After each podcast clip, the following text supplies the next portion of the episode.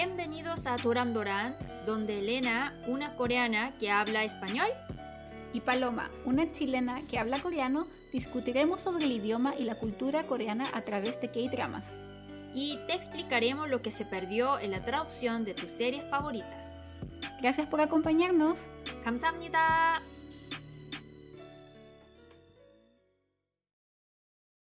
Hola, hola, bienvenidos a un episodio más de Doran Doran. Somos Paloma Y Elena, y hoy les tenemos un episodio especial, ya que no conversaremos sobre K-dramas, sino que hemos decidido hacer un episodio para que no nos echen tanto de menos mientras estamos en nuestras vacaciones con una invitada a quien estimamos mucho. ¿Quién es Oni? eh, nuestra amiga Nicolisa. Sí, tal vez algunos no conocen a Nicolo- Nicolisa, otros no. Ella es una Instagrammer, youtuber muy querida por mucho público chileno, también por nosotras. Linda persona que decidió compartir un día de estos para grabar este episodio con nosotras. Gran aplauso, por favor.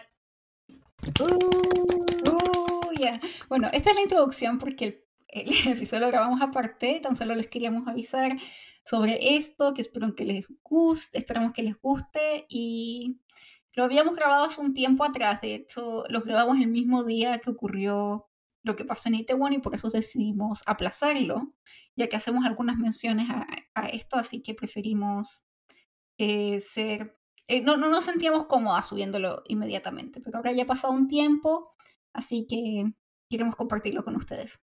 Bueno, eso, así que ahora las dejamos con el episodio, esperamos que lo disfruten y recuerden dejarnos sus comentarios, preguntas, saludos en nuestro Instagram y Twitter, arroba dorandorankr. Muchas gracias. Nos vemos. Bueno, entonces hoy tenemos a una invitada especial que seguramente ya la, van a cono- la deben conocer. Es Nicolisa, que está de hecho en estos momentos preparándose ya para dejar Corea del Sur, que a todo el mundo nos llega en algún momento ese, ese momento. ¿Y cómo ha sido para ti, Nicole, el estar preparándote para dejar Corea ya? Bueno, antes que nada, ¿cómo estás? Y mucho gusto. Eh, hola, eh, mucho gusto, estoy bien. Em, para mí ha sido, me siento aliviada, la verdad.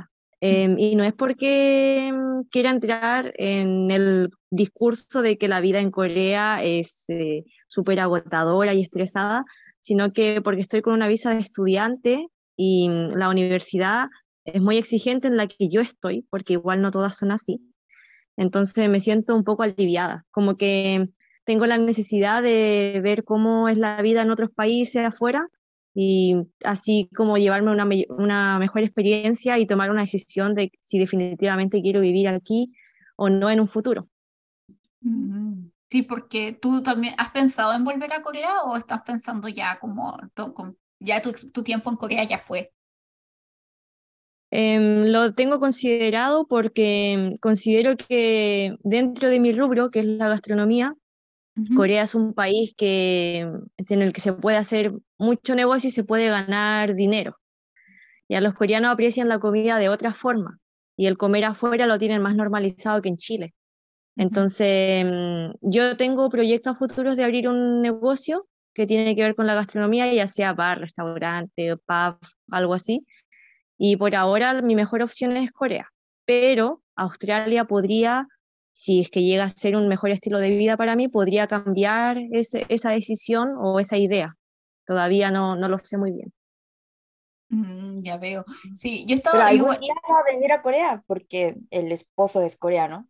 Sí, Entonces, sí, obvio, ¿no? Ya, Sí, ya tienes que volver algún día, ¿sí, sí o no? Sí, aparte que mm, me siento muy cómoda viviendo en Corea. Hay mucha seguridad, es un país muy cómodo para vivir si uno lo compara con, con Chile, pero claro, todavía me toca eh, vivir la experiencia de Australia, pero por Sí. ahora mi mejor opción donde yo volvería y donde yo viviría es Corea. Mm, Mm, sí. Yo he estado viendo tu, últimamente tus posts de Instagram porque me recuerda mucho cuando yo estaba haciendo el nivel 5 en coreano. Y he visto todo lo que has sufrido en el nivel 5. y Paloma también vivió mucho tiempo en Corea y ahora Nicole está en el nivel 5, es el penúltimo nivel, ¿no? Y solamente queda el nivel 6, ¿cierto? Así es. Sí, yo también explicándole como la gramática a ti, eh, me costó mucho. es, difícil. Eh. Lo peor es que hay gente que, que piensa que uno exagera la dificultad de estudiar coreano y de hecho, últimamente me ha pasado mucho que hay personas que me dicen que no debería publicar que es difícil porque las personas se asustan. Eh, o les puedo transmitir inseguridad a las personas que quieren aprender coreano en Corea. No, no es la idea, pero tampoco es la idea eh, de alimentarle a las personas una idea falsa. Por ejemplo, cuando yo vine, cuando a mí se me pegó la idea de venir a Corea en Chile, en ese tiempo no había muchos creadores de contenido eh, hispanohablantes en Corea del Sur. Entonces los pocos que yo veía idealizaban mucho a Corea. Entonces, claro, yo me vine acá con una mentalidad de que esto era un paraíso. Pero después cuando llegué me di cuenta que no y, el golpe me dio fuerte.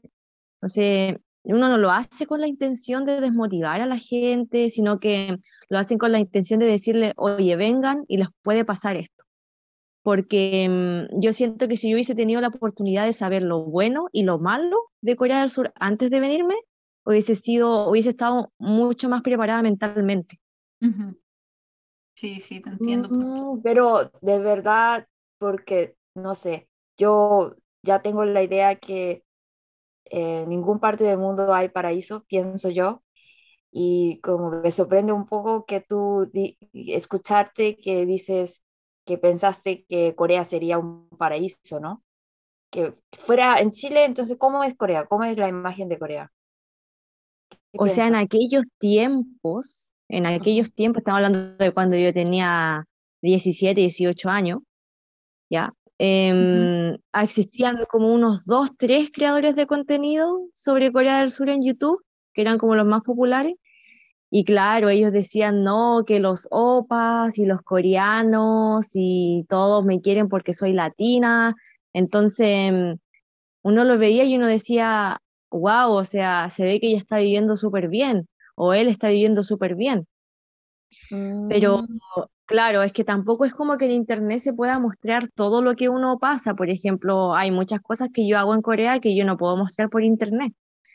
Y esa, esas cosas forman parte de, lo, de la parte que me estresa y que me causa ansiedad de Corea del Sur. Entonces, uno no lo puede mostrar porque como pasan a ser como cosas que no se pueden decir, ¿no? Entonces igual como que puedo entender que eso lo muestren el lado positivo, pero yo estoy más enfocada a la realidad, o sea, y aparte que yo soy una persona que no, no puede fingir estar bien cuando está mal realmente. O sea, si yo estoy pasando por mucho estrés y yo demuestro que estoy pasando por mucho estrés, no, no puedo sonreír cuando estoy triste. Entonces, mm, no sé, yo siento que mm, yo quiero ser más neutra en el sentido de crear contenido, quiero mostrar que se pasa bien, porque la pasé muy bien en este país, pero también se pasa muy mal. Tiene como esa, esos dos lados. Sí, la vida en Corea es súper intensa, entonces, como tú dices, un poco se, hay mucha gente que, que lo pasa muy bien, pero también el sufrimiento y la ansiedad que te da en Corea pues, es bastante, en especial cuando uno viene de países en donde la vida es mucho más relajada, es, puede ser bastante chocante. Pero bueno, yo como coreana no entiendo esa parte que la vida de Corea es muy intensa, que ¿de qué sentido es intensa? Que, por ejemplo, porque Nicole, tú hablas mucho de la ansiedad, ¿no? Y tú, ¿por qué crees que de dónde viene esa ansiedad vivir viviendo en Corea? Porque, que, claro, que no siempre pasan cosas buenas, ¿no?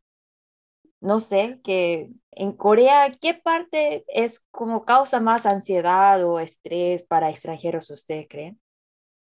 Em, para mí definitivamente son los estudios y el mm. hecho de, mm, de, andar haciendo cosas para poder sobrevivir, sobrevivir, que realmente la visa no lo permite, ya, porque uno lo tiene que hacer porque si no, no sobrevive. Hay, hay restricciones de la visa de estudiante que son ridículas en el sentido laboral, y pucha, por, otras por otra parte también está lo de los estudios, que mm, es como que uno tiene casi dos, tres veces por semana eh, examen de vocabulario que son 40, 50 palabras, y, y, no es como solo memorizarlas, sino que tú tienes, por ejemplo, en el nivel 4, 5, 6, tienes que pasar a entender que esta palabra es para escritura y que esta palabra es para hablar.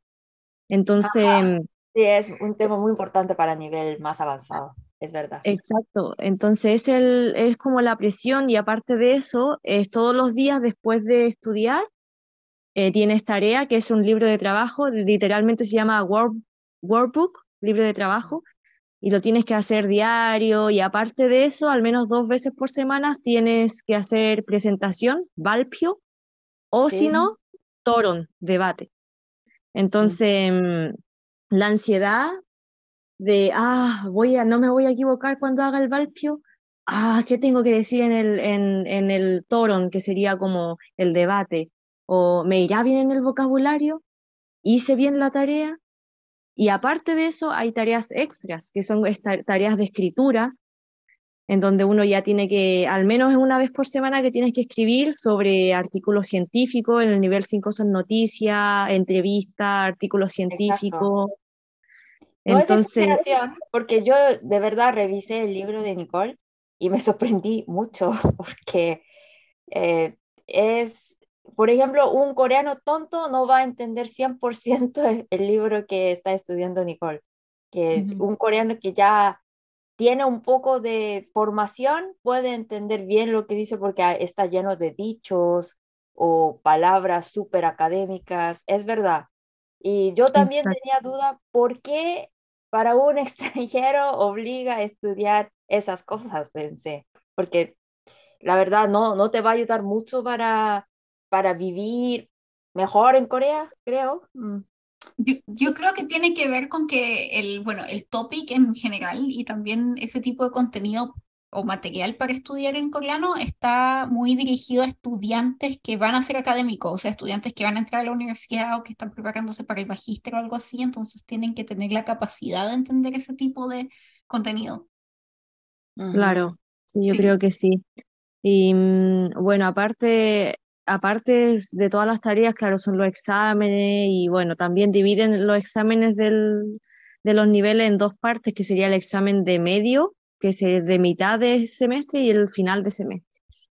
Entonces, eso me causa mucha ansiedad, tener demasiada, demasiada tarea, que de hecho uno ni siquiera puede relajarse el fin de semana realmente. Yo, e, este, este nivel, el nivel 5, lo decidí, lo decidí tomar ya porque lo estoy, estoy yendo, lo estoy escuchando las clases, estoy aprendiendo, pero sin dar los exámenes, porque mm, tengo como mucha presión dentro de mí, lo, lo que sería el viaje, y eso ya es como otra presión más, entonces como que no podía con, con tanto.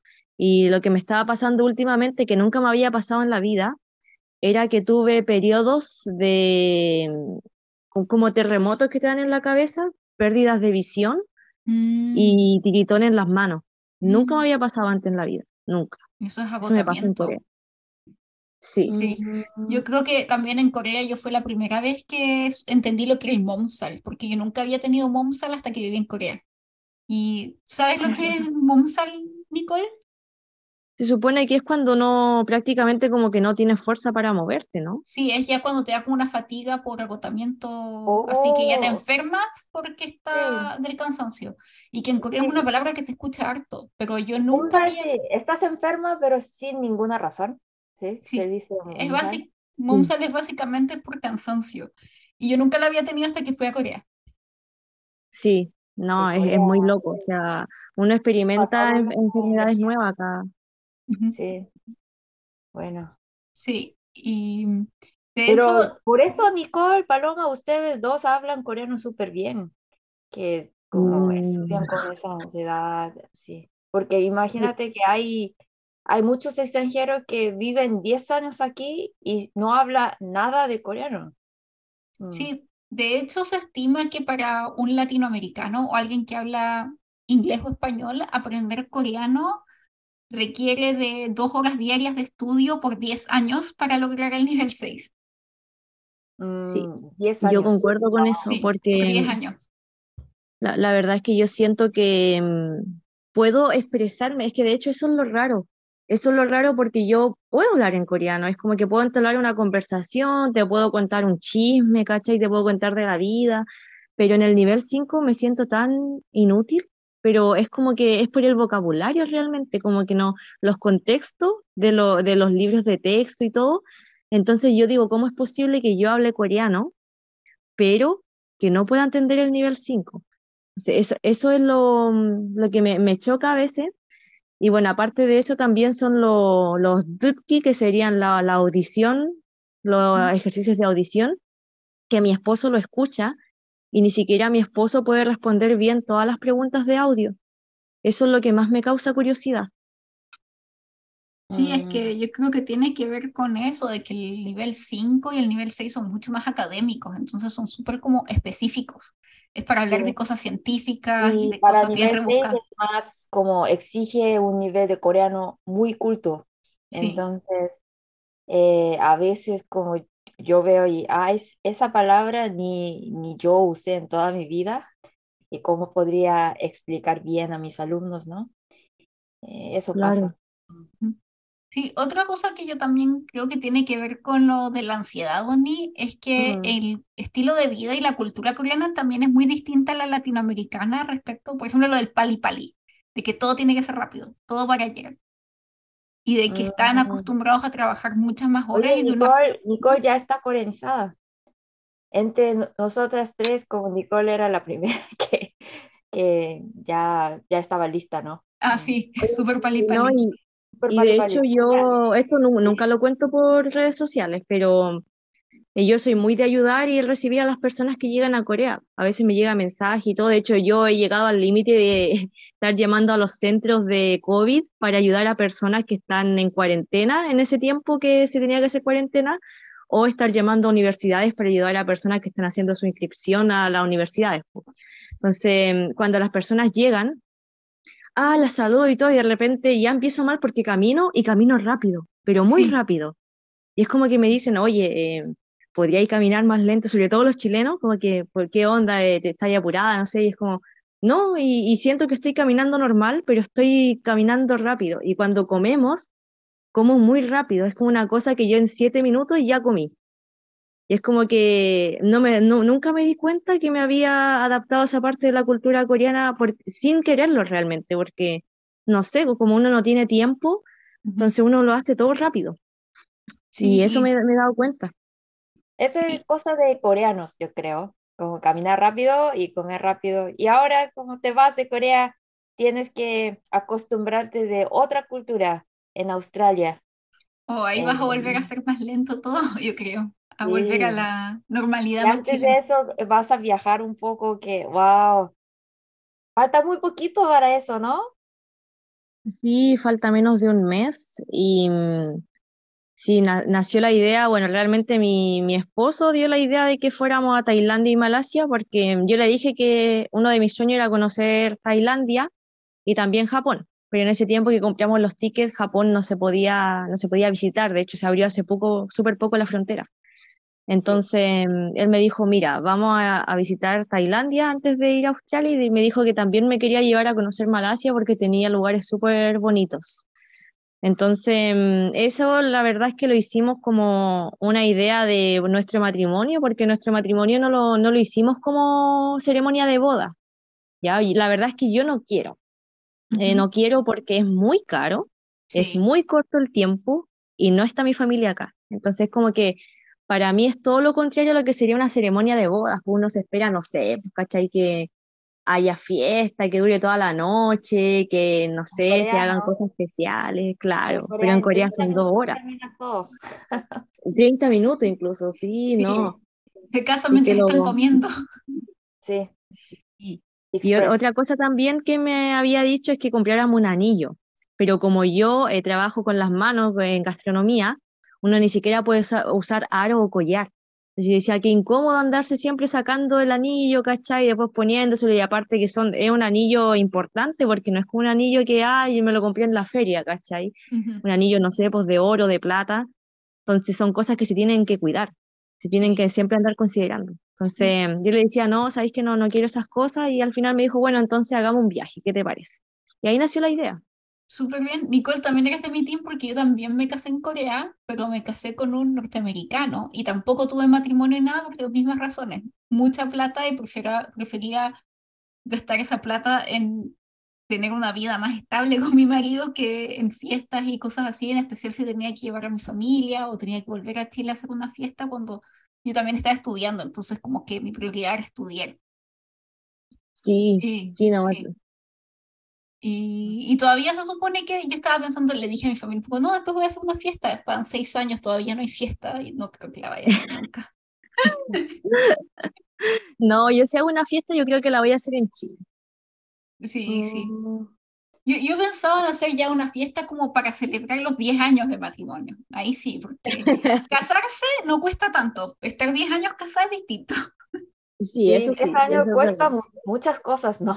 Sí, yo creo que eso, sí vale. Sí. Matrimonio de 10 años sí vale. Sí hay que eh, celebrar. Ajá. Oh, ya, y Nicole, y si va a Chile, yo creo que a Lucho le va a gustar mucho como la vida de Chile. Es muy... Eh, Lucho no es muy coreano, la verdad. Es más, yo lo veo como más latino. Sí, de hecho muchos coreanos me dicen cuando lo conocen, e incluso los mismos latinos, que se sienten cómodos con él, que no, no es como estar enfrente de un coreano tradicional que realmente no te va a hablar mucho, no se va a intentar adaptar a tu idioma, a tu personalidad y a tu cultura, es que él en sí es una persona que mm, es como que cuando uno llega a una fiesta y no conocía a nadie, bueno, el Lucho va a ser la persona que te va a integrar, ¿cachai? Como la, que, la persona que te va a, hacer sentir cómodo.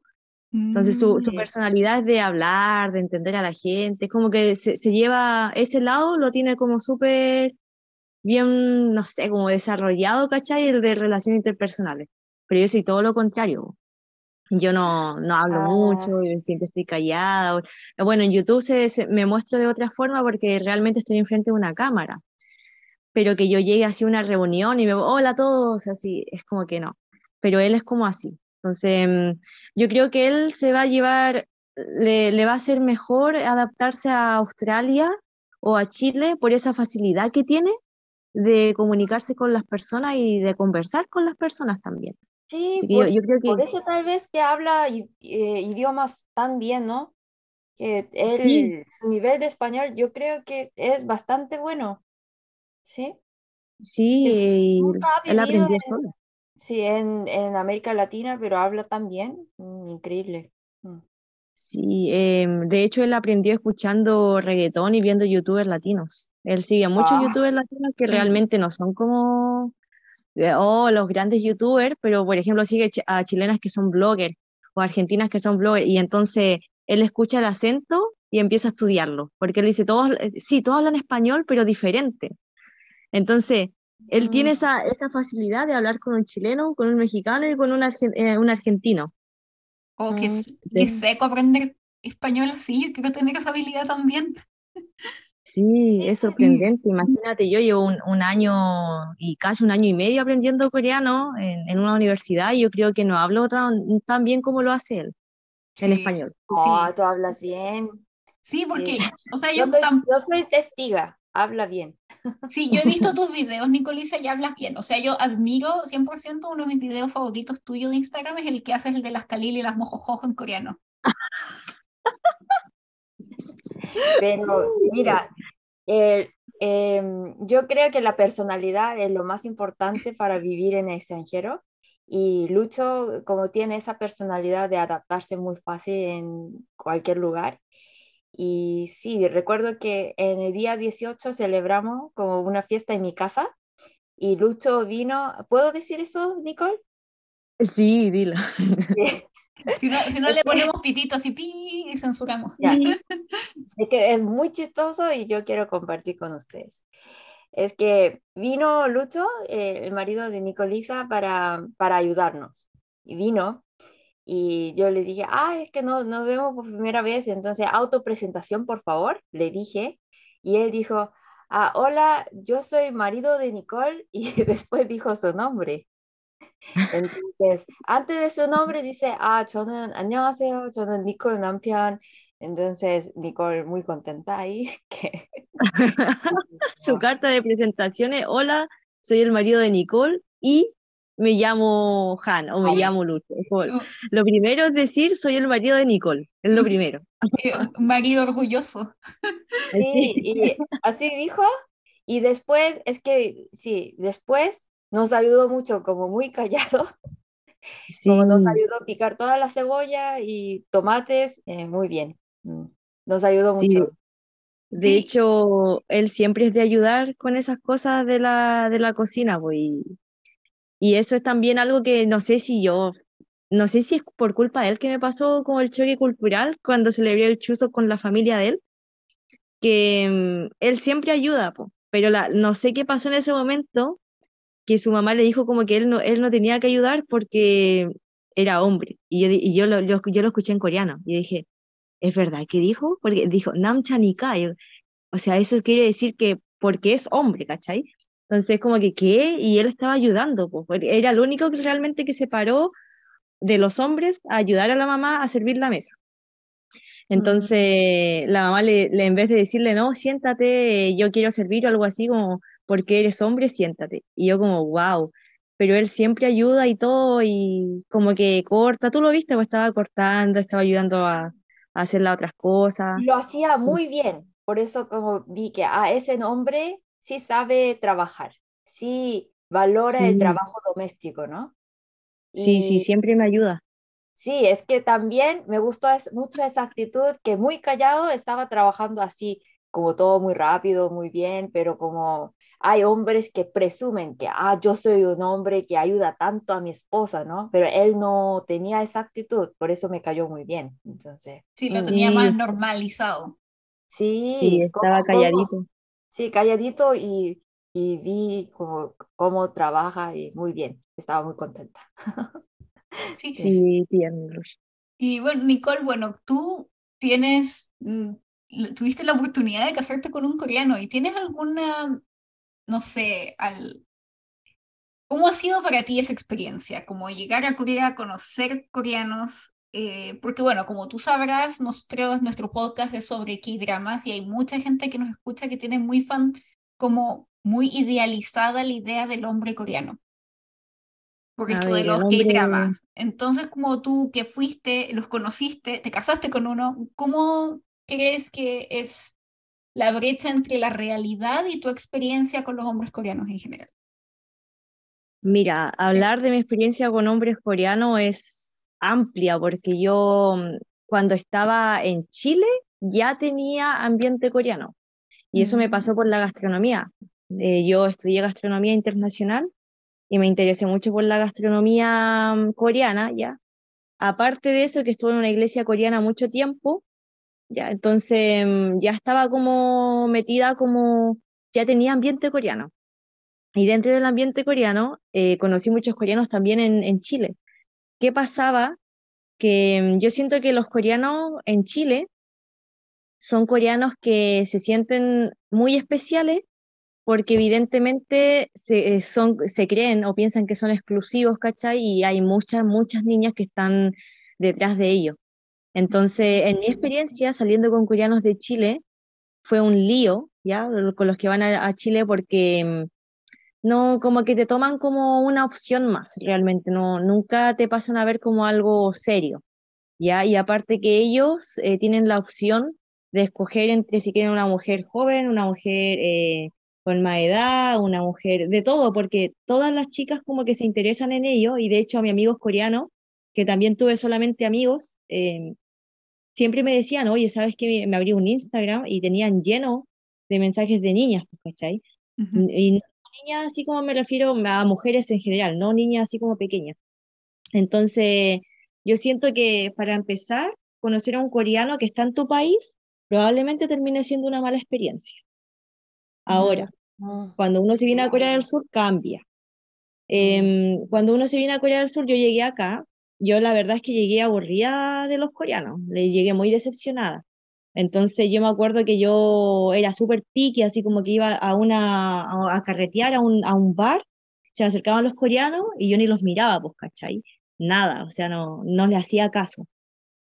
Em, ¿Y qué pasó? Eh, en Corea hay, hay, coreanos que al momento de que uno no le hace caso como extranjera pueden reaccionar de una forma muy penca, como, no sé si agresiva, agresiva verbal, como llegarte a decir que, como hacerte sentir que no valís nada realmente, como coreanos que sencillamente se van. Ya, por, otra parte, em, también si conoce a un coreano, como que no, es difícil que sea, que tenga una relación media contigo, es decir, que sea tu amigo. Probablemente o él quiera una noche o extremadamente se quiera casar contigo. Y eso me pasó porque, em, e, eso en mi experiencia obviamente. Cuando yo llegué, yo tenía un, yo me hice pareja de un coreano que me ayudó mucho. La verdad es que yo siento que fue un error emparejarme con él porque em, yo no, no lo amaba, pero sí estaba muy agradecida, ¿ya? Porque él me ayudó con todo el procedimiento del COVID, él iba conmigo a los bancos, siempre estaba ahí para mí todo lo que yo necesitaba. Entonces, mm, finalmente estaba yo muy agradecida a él y a los seis meses de que yo estaba viviendo en Corea, él me pidió matrimonio. Oh, wow. Mi ex coreano. ¿En serio? Sí, de verdad. la edad de ese, de ese chico? 30. 30. Ah, entonces ahí estaba un poco apurado el chico. Yo creo que sí, ¿ah? y, y, bueno, él me pidió matrimonio y vendió el auto para pedirme matrimonio, eh, todo, o sea, con, con anillo y ceremonia de boda, tal cual. Oh, wow. Dice, oye, ¿sabes qué? Eh, cásate conmigo y, y ahí yo le dije que realmente, que realmente nosotros ya nuestra relación no iba tan bien, porque yo me empecé a dar cuenta que yo realmente no estaba enamorada de él, sino que estaba agradecida. Y aparte éramos muy diferentes. Yo quería conocer Corea, quería salir a ver, no sé, el otoño, la primavera, las flores, pero él, él no estaba buscando, él estaba buscando a alguien que estuviese más en su casa, a una mujer que sea ama de, ama de casa, que quiera tener bebé. E, esa era algo, la relación que estaba buscando él. En cambio, yo quería una relación, no, salgamos, conozcamos, eh, vivamos, ¿cachai? Entonces, eh, teníamos distintos puntos de relación. La edad no es importante, que solamente que estaba en diferente etapa de vida, que él quería algo, algo como de, de bebés y tener familia, ¿no? Y todavía tú, como eres joven, que quiere conocer más, aprender más, y claro, tienes que hacerlo, como ya eres demasiado joven para solamente estar en casa. Exacto. No era hombre em, para ti. Mm. No, no era el indicado en ese momento para mí y realmente, em, tomando el punto de los K-dramas, ¿no? Eh, yo siento que los coreanos en, en, temas de relaciones sí son como sacados de K-drama. O sea, cuando un coreano te ama, uno puede decir que es como sacado de un K-drama, porque realmente lo, él, mi ex también me cuidaba mucho, eh, puta, si me dolían los pies me tomaba en brazos, me abrochaba, me abrochaba, me abrochaba las zapatillas, me cuidaba mucho así. Entonces, como que tampoco fue una relación tan mala, o sea, él era muy también protector conmigo, em, pero actualmente mi marido también lo es. Entonces, como que yo siento que, hablando como de K-dramas, sí se puede decir que si un coreano te ama, puede ser, eh, puede tener muchas escenas sacadas de un K-drama. Y de hecho, a veces cuando salgo con mi marido también es como que salimos y no sé, o me toma en brazo, o me toca la cabeza, o no sé, por, o no sé, o me, me abrocha la zapatilla, o se saca su chaqueta y me la pone a mí, entonces como que yo digo, chuta, sacado de un K-drama, les digo yo. ¿Pero eso no, lo hacen los latinos? No, mi esposo, mi eh, Han. Sí, pero, eh, Te digo que como ser romántico porque eh, al contrario, ah. hay muchas coreanas que le gustan los latinos porque los latinos son románticos, dicen. A ver, eh, los latinos. Verbalmente, tal vez. Verbalmente, porque dicen cosas dulces los, los latinos, ¿no? Como hay más expresiones. Claro, se, expresan. Sí, se, se, expresan de forma romántica, pues te llegan a decir, siempre te, te hablan bonito y todo, los chilenos no tanto, pero pucha, un venezolano, un colombiano de por sí te va, te va a hablar como bonito, pero la verdad es que no siento que sea la misma experiencia tener un, una pareja coreana que una pareja latina. Al menos yo siendo latina, em, no lo siento así. Yo siento que, por ejemplo, en Chile, mm. eh, el chileno estaba conmigo y estaba al lado y ya, pero yo no sentía que él me cuidaba. Pero estando yo ah, aquí en, en, Corea, siento que me cuidan. Ese es el punto. Ah, pero ese, ese, esa, eso como de cuidar, yo creo que no es solamente entre pareja, ¿no, Paloma? Porque en Corea, por ejemplo, si yo tengo una amiga, también tengo que cuidarla. Sí, yo creo que tiene que ver como, no tan solo como en pareja, sino como tú dices, Oni, como que las personas en Corea te se cuidan mucho entre ellas, entonces si te invitan a su círculo, también te cuidan a ti, o sea, yo tuve algunos novios coreanos y también, como dice Nicole, son súper caballerosos, te cuidan, se, se preocupan de que estés bien, pero también me pasaba eso con mis amigas, por ejemplo, o con amigos que me veían, no sé, que estaba algo me pasa. Cuando estaba en el hospital, por ejemplo, todos iban a cuidarme, me llevaban cosas, me hacían masajes en los pies, mis compañeras del, del lab y cosas así. Entonces es como de la cultura coreana en sí, como que todos se cuidan mucho. Porque cuando son cercanos. Cuando como a un latino, cuando le digo, ah, estoy resfriada, entonces, ah, que te mejores, y ya, termina. Entonces, oye, pero, pero ¿qué pasó? ¿Qué tú, tú cómo dices? Y ahí nomás, que, porque en, Corea eso no pasa, ¿no? Si yo digo, ah, estoy resfriada, entonces el chico viene a mi casa y, viene con medicamento, con cure, con mandarinas, ¿no? Mínima opción, yo creo. Muy diferente. Mm, ahora sí veo. Mm. Sí, la verdad es que yo, por ejemplo, cuando ando eh, indispuesta, Mm. Eh, Han en su mochila trae toalla higiénica, trae chocolate, trae píldoras para el dolor, trae agua, trae té, trae como muchas cosas. Entonces es como que tiene un kit en su mochila y, ah, y él como que se memorizó los días que yo estoy enferma. Entonces él, él sabe, ah, ya, está enferma. Entonces salimos y como que le digo, estoy triste, quiero comer chocolate y lo saca de la mochila. Y es como que tienen esos gestos. Entonces uno es como que puede decir que sí es sacado de un K-drama, pero cuando un coreano te ama.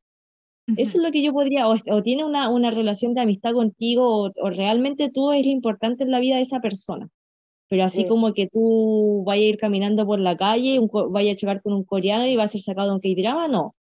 Ahí no. O vaya a una fiesta y conocí a un tipo, probablemente no. O sea, un K-drama desastroso. Pero cuando él tiene una, una relación importante contigo, sí.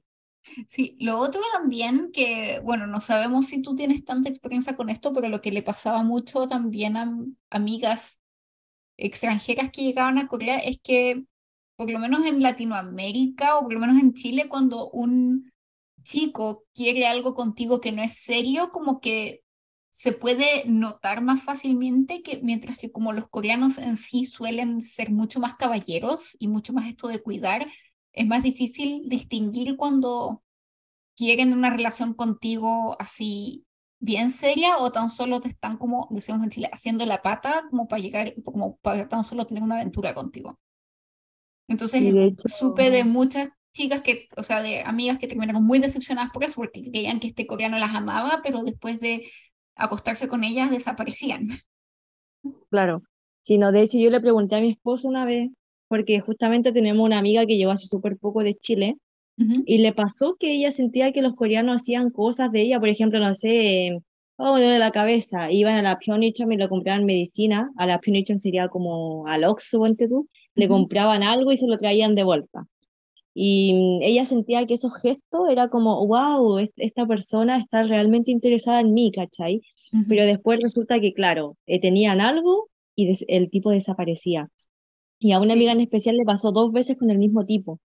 Entonces, mm, yo le pregunté a mi esposo, así como, oye, ¿por qué, ¿por qué hacen esto? ¿Por qué no son más directos? Por ejemplo, en Chile, no sé, pues em, tú te juntáis con alguien y directamente, oye, sabéis que yo quiero esto. Y te lo pueden decir, o sabéis que yo soy de relación abierta, o yo soy poliamoroso, o no sé, te, te explican como qué tipo de persona o qué tipo de relación buscan. Pero aquí en Corea es como que siempre, ah, como que afectan tener mucho interés en ti pero realmente era para llegar a tener eso y desaparecer. Y él me dice que, claro, es como la forma de los coreanos de intentar em, como, como conquistar mujeres, es ser muy atento, muy caballeroso, hablar todo el día y cuando ya consiguen lo que quieran, desaparecen. Porque em, me dice que aquí no es como tan bien visto todavía andar diciendo, ah, yo quiero una noche, y era, porque no, no es tan así. Entonces me, explicaba Han que qué hacen algunas coreanas para evitar que los coreanos la, la, utilicen para una noche o para algo pasajero, es que empiezan a pedir lujo. carteras, Mm. ¿cachai? Cosas como que muy caras, entonces yo creo que después los coreanos se las van a pensar dos veces antes de dejar a la coreana que quizás le compró tres carteras Chanel, ¿cachai? Y pucha, se la ponchó y después irse. La puede pensar tres veces porque ya como que invirtió mucho tiempo y dinero en ella. Entonces, eso me dice él que hacen algunas coreanas, no todas, pero yo creo que sí lo hacen porque yo sí he visto, y sobre todo en Ihua, yo soy una, yo estudié en una, en una universidad de mujeres. Ujú. También hay- he escuchado coreanas que me dan ese consejo, que haga que el hombre gaste mucha plata y ahí uno se va a dar cuenta si realmente eh, te quiere en serio o no, porque al momento de que ellos ven que están invirtiendo como mucho, se van.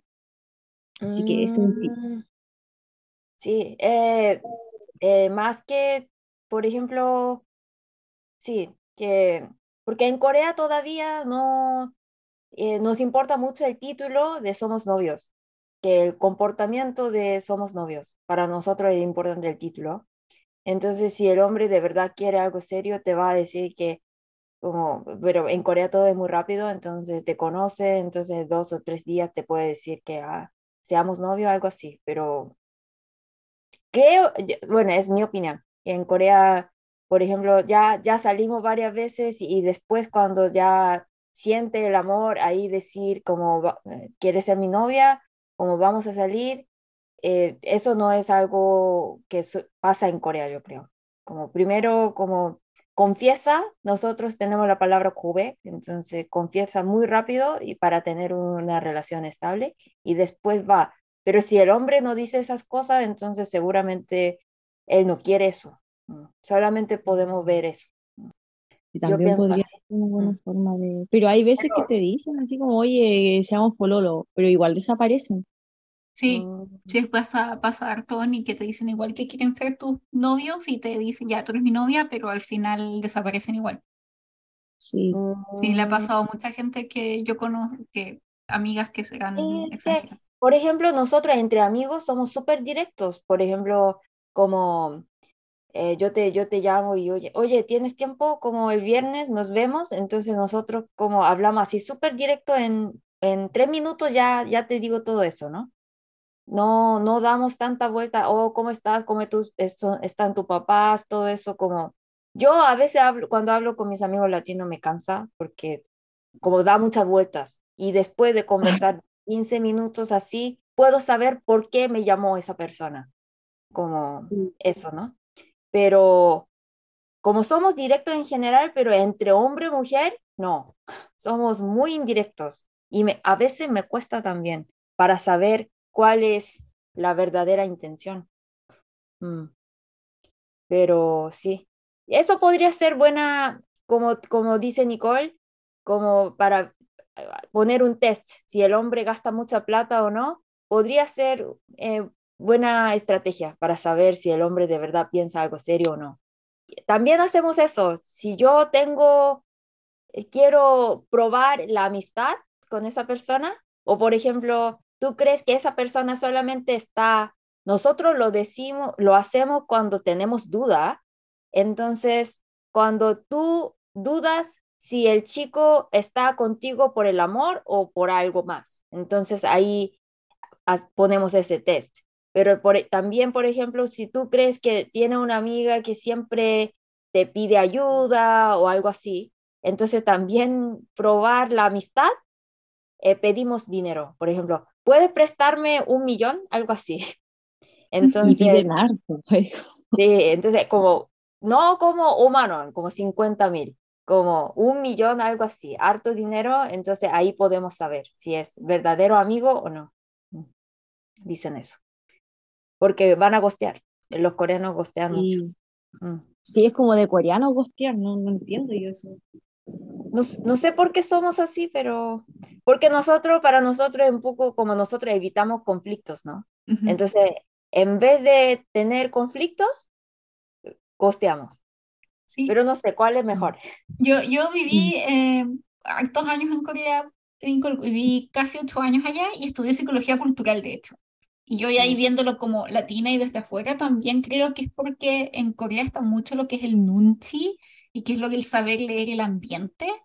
Entonces creo que en Corea no es tan solo importante lo que se dice, sino también lo que no se dice. Y el, de hecho, creo que para ellos el costear también es una forma de comunicar que no están interesados o que no, como de rechazarte, en vez de, como dice Oni, en vez de rechazarte directamente, te rechazan de esta forma que a mí ver ahora, de, después de que viví tanto en Corea, igual me parece directo, porque igual es como que desaparecen.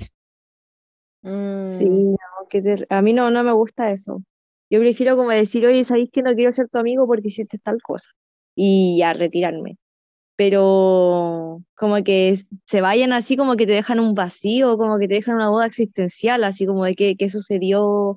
Y a mí me ha pasado con muchas amigas coreanas también, que de la nada a veces desaparecen, po. Cuando yo recién llegué a Corea, yo tuve la oportunidad de conocer eh, muchas coreanas por el tema de la universidad, que hacían como intercambios con extranjeros, cosas así. Y claro, yo en un momento pensábamos, ah, ya somos amigas porque salíamos, hablábamos siempre, yo tenía una duda, le preguntaba, hacíamos videollamadas, y de repente como que desaparecían. Yo como que decía, ¿qué pasó así? Ay, qué vergüenza. Pero, pero no puedo negar, eh, así somos.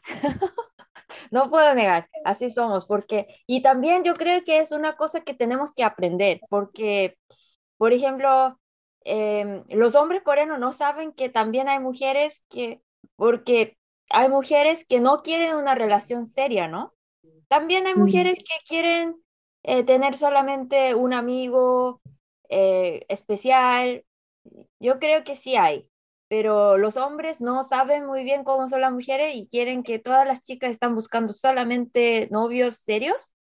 Entonces, pero el hombre como claro que necesita mujer, entonces para eso que si logra su objetivo desaparecen, por eso hacen eso, pero sí que mejor aprender, decir honestamente y también establecer una relación con esa persona, ¿no? Sería mucho mejor. Mm. Pero sí, nosotros gosteamos mucho. Mm. Entre coreanos también. Por eso que en Corea hay muchas personas que se sienten muy solos. Mm. Por eso yo creo que en Corea hay muchas personas que ven mukbang. Mm. Porque, porque no quiere comer solo, sentir solo. Necesita un acompañante, por eso. Igual, o sea, desde mi punto de vista, yo también o sea, ah, después de un tiempo aprendí a verlo tampoco cuando desaparecen los coreanos, a no tomarlo personal. Y también porque a veces desaparecen, porque por esto mismo de la vida tan ocupada, a veces como que creo que, por ejemplo, en Latinoamérica o en Chile, por lo menos en particular, las relaciones interpersonales son súper importantes. Entonces, no importa qué tan ocupada estés, siempre vas a tener un tiempo para tu amiga o para tu familia. Pero en Corea, si es que como que la prioridad es el trabajo, entonces está súper ocupada con los estudios o el trabajo, van a priorizar eso y literalmente desaparecen. Es verdad, porque a veces ni tengo tiempo para avisarle, oye, que como mi trabajo va a terminar más o menos en, como en noviembre, entonces ahí nos vemos, que no puedo prometer porque tengo tanto trabajo, ¿no? Entonces, sí, a veces la situación no permite porque de verdad como qué intenso es el trabajo de Corea, ¿no? Como chupa toda la energía ya, solo, solo te toca trabajar, que en Corea es muy normal trabajar de 12 horas. Sí. Yo también he trabajado 12 horas, por eso te digo. Mm. Puede ser, pero también tenemos que aprender, como no gostear, mm, opino yo. Sí. Y sí, que entonces como me sorprende mucho no solamente como tú dices, Nicole, no solamente los muy jóvenes, también mujeres que tienen bastante edad me, me preguntan que, ah, ¿cómo puedo tener un novio coreano? Me preguntan. Y yo, mm. yo no puedo decir que, pero ¿por qué busca un, un novio coreano? A mí me molestaría mucho si un, una persona me ama por ser coreano, ¿no? Por mi nacionalidad, ¿cierto? Mm. Y, pero ¿por qué, por qué, como él, la popularidad viene de drama, ¿qué drama? ¿Cree? Porque de verdad recibo muchas preguntas, ¿cómo puedo conseguir un novio coreano o mensaje? Pero yo le digo, pero ¿por qué? ¿Por qué busca un novio coreano? Eso es mi duda. ¿Por qué? ¿Por qué? Yo, creo que debe ser los K-drama y claro, ellos se hacen la idea de que vivir en Corea es mucho mejor, es más cómodo, que quieren vivir como su historia de amor que ven ahí. Es como, por ejemplo, cuando se hizo popular Justin Bieber. Ahí todos querían un americano, Justin Bieber tenía como 100.000 Lola y no, no, no sabía, ¿cachai? Entonces, como entró la popularidad del K-pop, los K-dramas, y normalmente se suele em, eh, romantizar, claro, eh, a los idols, no solo los idols coreanos, sino em, los artistas americanos también en su tiempo tuvieron los Jonas Brothers, ¿cachai? Habían muchas niñas, ah, yo quiero estar con un americano, un americano, y, y así, entonces yo creo que es porque donde está de moda, y claro, hay, hay muchas personas que dicen, sí, yo quiero tener un, yo quiero estar con un coreano, quiero tener un pololo coreano. Ahora, el tema es, em, realmente la cultura es tan estricta que incluso yo teniendo un esposo de mente muy abierta y una familia de él que igual es como de mente abierta, me he tenido muchos choques culturales. Entonces, eso es lo que las personas no consideran, pues, y de hecho hay muchas personas hoy en día que mm, se conocieron con un coreano por internet, vinieron, se terminaron casando y ahí después empiezan los problemas culturales, empiezan las diferencias y todo ese, ese tema, porque mm, es muy diferente vivir en Corea siendo estudiante o trabajadora que siendo esposa. Cuando uno convive con la familia de su esposo, ahí, uno, ahí yo a veces llego a pensar así como, tuve que casarme con un coreano y lo he llegado a pensar. Yo, que tengo un esposo de mente muy abierta y una familia que también se supone, o sea, es muy abierta en general. Imagínate, los papás de mi esposo están, están divorciados. Sí. Entonces, sí. No, a mí, a mí me ha pasado, yo a veces me he preguntado, de hecho, cuando fue el chuzo, yo tuve tantos problemas, me sentí tan mal con los choques culturales, y yo le dije a mi esposo, creo que tú, creo que yo no me debía haber casado con un coreano, le dije yo, tal cual. Ese día yo le dije así, porque yo, yo sentí que no encajaba. Oye, pero eso pasa no solamente a ti, porque en Corea sabes que después de Chusa o el número de divorcios sube muchísimo. Sí. Ah, ah bueno, entonces no, no, Entonces nosotros decimos post-Chusak syndrome. ah, no tenía idea. Claro, porque como las suegras de acá son odiosas. Mm. Mi, mi abuela, mi papá es primogénito y mi papá era el hijo más amado. Entonces, mi, cuando mi papá se casó con mi mamá, mi abuela fue a la, a la eh, terapeuta por un mes. Oh, wow. Eh, yo, y, y, ¿Por qué? Porque ella no pudo dormir ella me dijo que, ah, entiendes que, que como ella me robó mi hijo y ella era mi mamá. Entonces, ¿cómo me dice esas cosas abuela a mí? Y ella dijo que, pero tú como mujer me puedes entender, ¿no? Y mi abuela me dijo que mi mamá robó a su hijo y cuando ellos entran en, a su en su cuarto, ella como no podía dormir porque latía mucho su corazón, y dijo que por eso tenía que visitar eh, a terapeuta, entonces yo le dije, eso eh, tiene que ir a una clínica mejor, como pensé que como una enfermedad, pensé, demasiado grave, pero dice que todas mis amigas me entienden, que muchas suegras coreanas tienen esa idea, dicen. Entonces, por eso yo creo que tratan peor a las, a las nueras. Sí, mm. pero... Yo, creo que sí, porque, por ejemplo, en mi caso, lo que sucedió fue que, mm, bueno, aparte que yo, normalmente la mamá de mi esposo, eh, mi mm. suegra, organiza paseos los fines de mes y, y en la fecha que yo menstruo.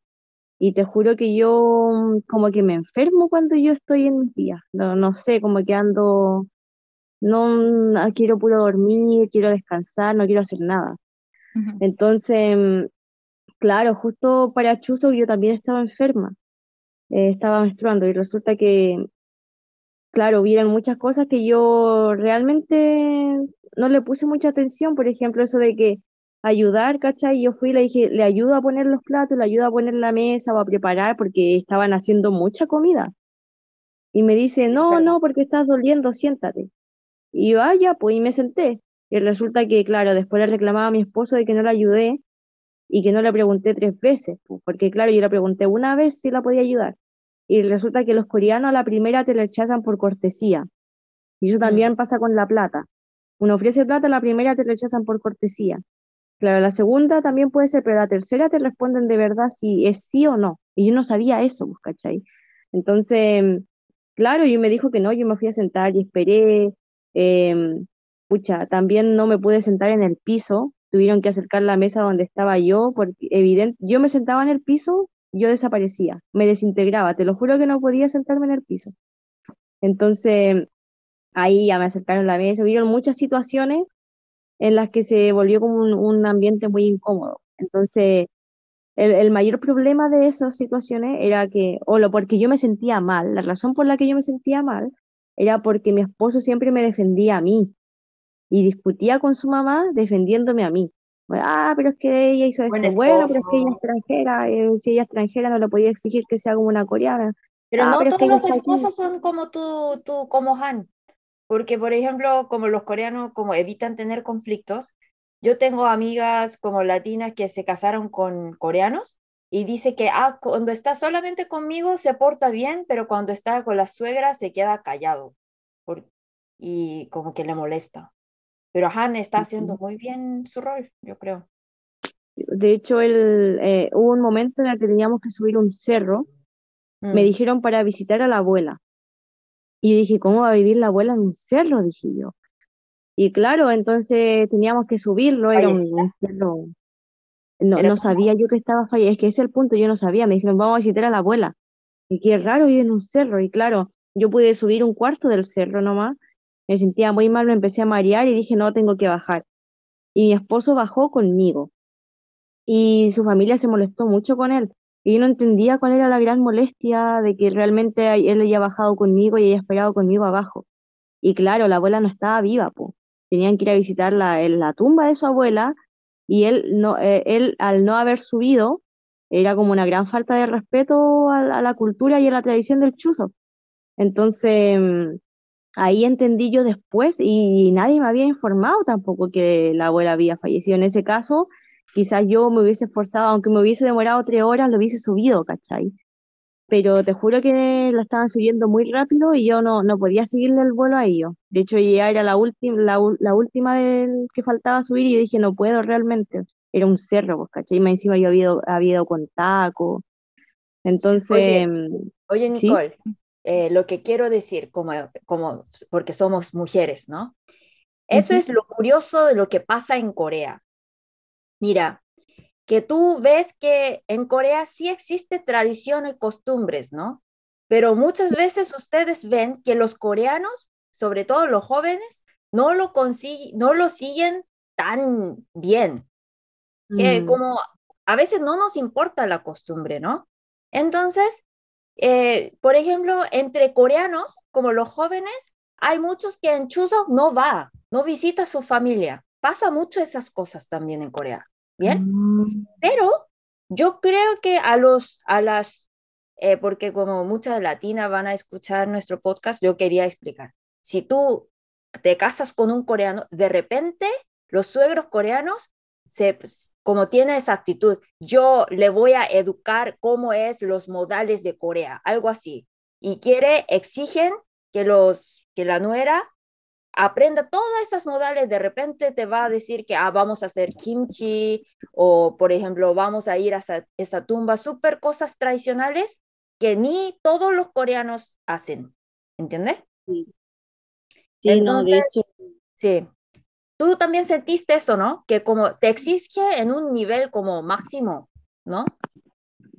Claro, en ese momento yo sentí que mi suegra me estaba exigiendo, oye, eh, sube al cerro, oye, no sé, como tenéis que ayudar, ¿cachai?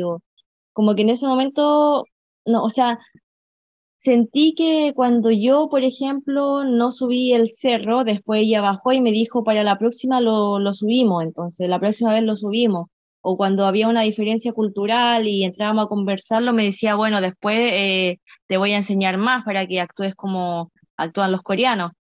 Y claro, ahí es donde mi esposo se metía y decía, no, pues que ella no, no es coreana. O sea, ahí es donde entraba el debate de que si yo debía eh, ser 100% coreana o no. Ya, porque ahí, claro, ah, la, la opinión de mi suegra era, sí, no es coreana, pero si ella quiere vivir acá o qué sé yo, ella tiene que hacer como lo hacen los coreanos, entonces ella tiene que aprenderse esto y esto. Y por otra parte, el Han decía, eh, no, es que ella puede estar viviendo acá como un extranjero puede estar viviendo en otros países, pero hay cosas en las que sencillamente a lo mejor no concuerdan o no quiere hacer o no se van a acostumbrar porque sencillamente no son, no son coreanos. Pues, y mi, mi esposa no es coreana, entonces no le podéis decir que, por ejemplo, eh, sí o sí tenga que subir un cerro o tenga que levantarse a las 4 de la mañana a preparar almuerzo o la comida del chuzo, ¿cachai? Que tampoco es su fiesta. no... Entonces como que ahí entraba el debate, porque Han piensa que nosotros tenemos que tener un equilibrio en la relación, ¿ya? Ser chilena y también respetar la cultura coreana, y él también es coreano y entender la cultura chilena, pero que yo no soy coreana y que realmente yo nunca voy a, eh, no, no tengo por qué actuar y ser una coreana. Eso lo, si yo lo quiero... Porque tú eres mujer. Eso pasa porque tú eres mujer y eso es problema de Corea, yo creo. Porque, por ejemplo, eh, en Chile también yo creo que habrá algo como ceremonia muy parecida. Por ejemplo, si tú entras a un colegio o a la universidad, ahí te obliga a beber mucho, como te tiran basuras, esas cosas. Ah, No, ya no se hace el, el mechoneo. Sí, sí, sí, mechoneo. En Corea, eh, por el COVID desapareció, pero antes siempre existía el mechoneo en Corea también.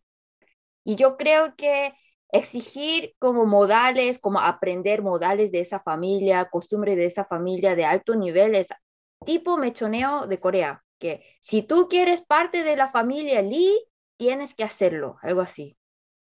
Claro. Y a las mujeres solamente obliga, y eso es muy molestoso, mm, porque los hombres nunca hacen eso. Yo, me sentí muy limitada por ser mujer, por, ser mujer. Sí, porque por ejemplo, digamos que eh, un chileno se casa con una coreana, ¿le va a pasar eso? No, no le va a pasar. Él va a estar como un rey, como en Chuzo, sentado probando toda la comida coreana, va a estar muy cómodo, pero para una mujer extranjera, si se casa con una coreana, entonces de repente, como le pasa a ese mechoneo coreano, que algo así, que como después de sufrir todo eso, te acepto como parte de nuestra familia, algo así. Y eso es muy injusto, ¿verdad? Y, sí, como que te tienen que probar.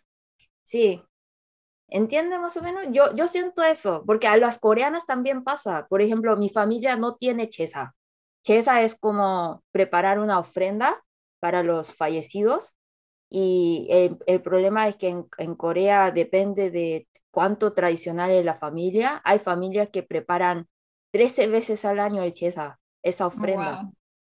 Y para preparar una ofrenda tiene que gastar más de 400 mil won. Y y para eso trabajar tres, tres días enteros para preparar toda esa comida. Es una locura, porque como para los muertos, los vivos sufren.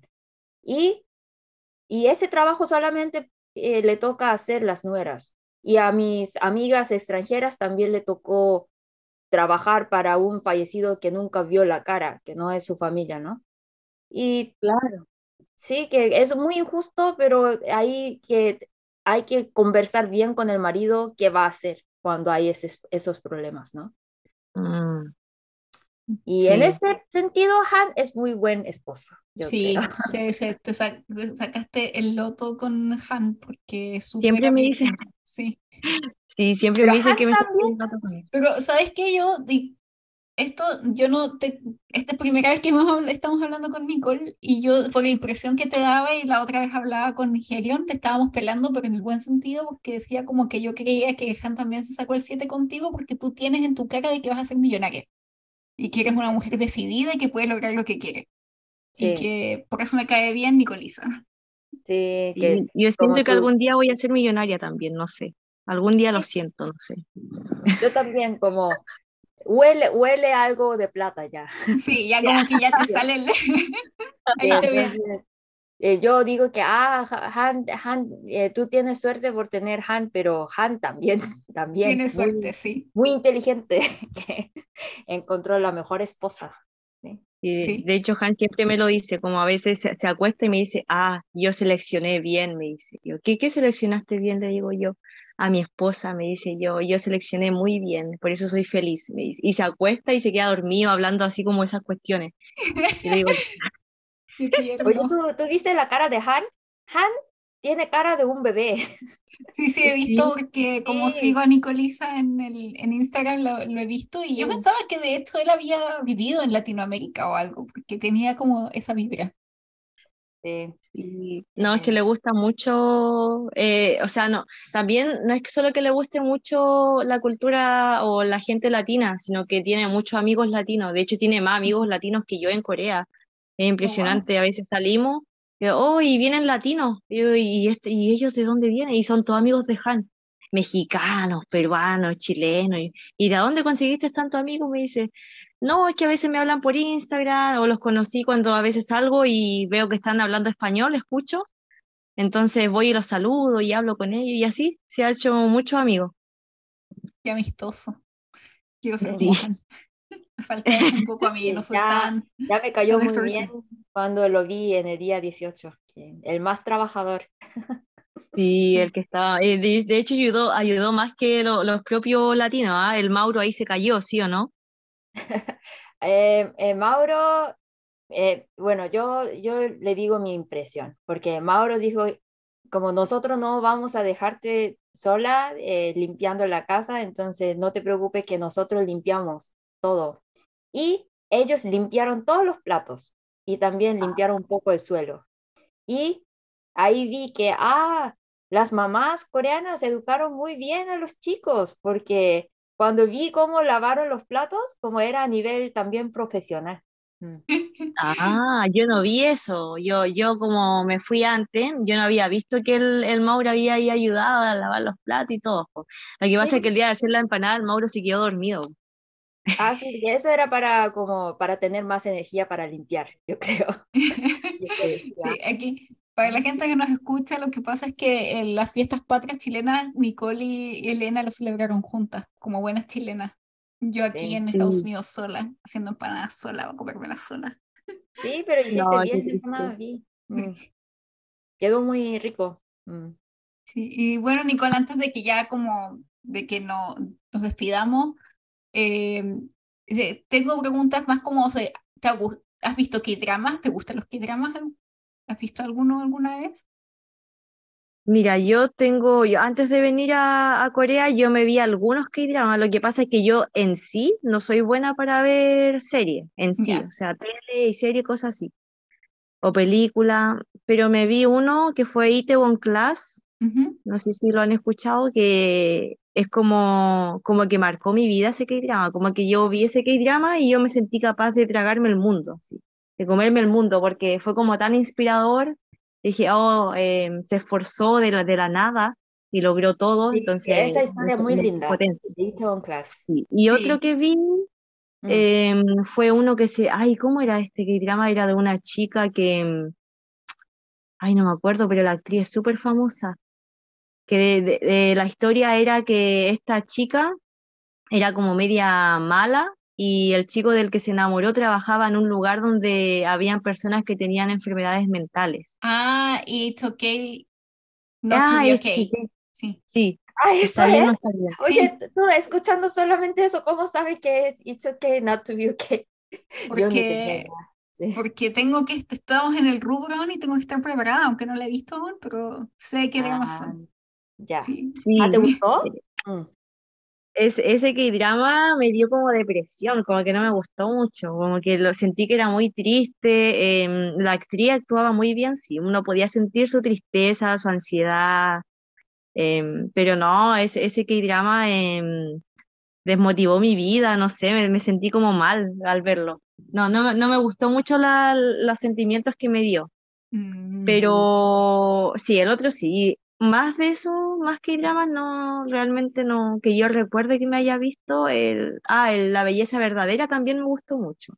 Ya, mm. Yo creo que en mi vida, he visto cinco K-dramas. Ah, entonces tú eres más, más de K-pop, ¿cierto? Eh, más o menos, porque yo bailaba K-pop, pero yo bailaba porque en sí a mí me gusta bailar. Mm, Pero en ese tiempo que yo bailaba K-pop, yo bailaba de Blackpink, entonces realmente es como lo único que conozco, BTS, Blackpink y otros que quizás Stray Kids, pero tampoco es como que te pueda decir, oye, soy K-popper, así como que, porque no tengo fotos ni nada. No eres como mm, súper fan. más tu pasión es más la gastronomía.